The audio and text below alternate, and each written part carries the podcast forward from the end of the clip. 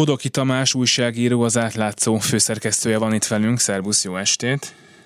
Szervusz, jó estét! És a korrupció ellen, hát reméljük nagyon hatékonyan küzdő integritás hatóság mellett lesz egy ilyen korrupció ellenes munkacsoport, amiben meghívtak hát civileket, korrupció ellenes civil szervezeteket, meg például titeket vagy téged is. Egyáltalán meghívtak, vagy jelentkeztél, vagy miért, miért gondoltad azt, hogy be akarsz ebbe szállni? Egy kicsit ilyen újságíráson kívüli dolognak tűnik ez nekem, mert mégiscsak egy ilyen kormányzati szerű szervez, amiben most belépsz, és hát az is egy nagy kérdés, hogy meddig maradsz majd vajon benne. Szóval, hogy miért és hogyan?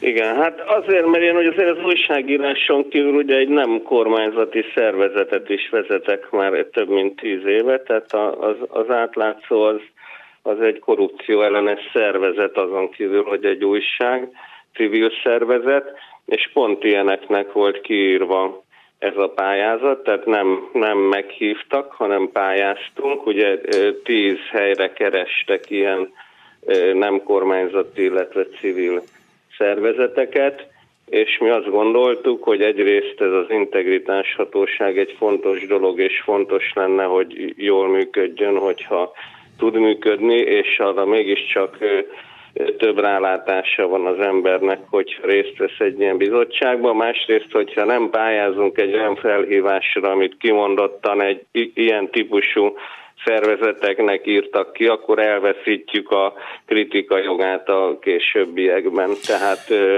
tehát úgy gondoltuk, és ez, ez más hasonló profilú szervezeteknek is az volt a vélemény, hogy első körbe teszteljük azt, hogy egyáltalán fölvesznek-e a kormánytól valóban független szervezeteket, és hát úgy tűnik, hogy ezen a teszten átment az integritás hatóság, mert nem csak az átlátszó, hanem a, a K-Monitor és a Transparency International is tudott képviselőt delegálni ebbe a bizottságba. Mit fogtok ott csinálni? Meg majd elfogjátok, vagy el fogod tudni mondani, hogyha fél év múlva felhívunk, hogy mi volt az ülésen, meg hogy ott mit csináltatok, mit mondtak? Természetesen, ha jól értem, akkor ez az egyik célja ennek a dolognak, hogy növelje a nyilvánosságát és a társadalmi kontrollját ennek a szervezetnek, tehát ez, azt hiszem, hogy a felhívásban is benne volt, hogy például a tagoknak közvéleményformáló erővel kell rendelkezni, tehát az alap, hogy mi erről be fogunk számolni nyilvánosan, rendszeresen, hogy ott mi történik.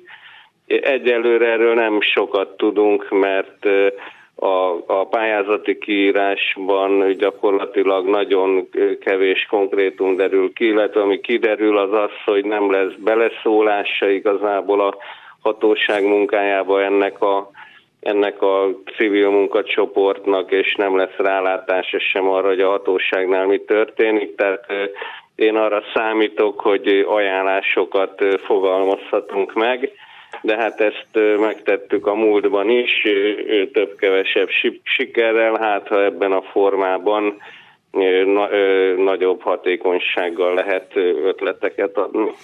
Gondolom, hogy nem érdekel különösebben, hogy mit írnak rólad kommentelők a Facebookon, de hogyha most én egy harcias ellenzéki kommentelő lennék, akkor biztosan beírnám, hogy itt van a kormány kamú szervezete, ami itt leplezni akarja a korrupciót, és a Bodoki Tamás meg oda megy és legitimálja ezt.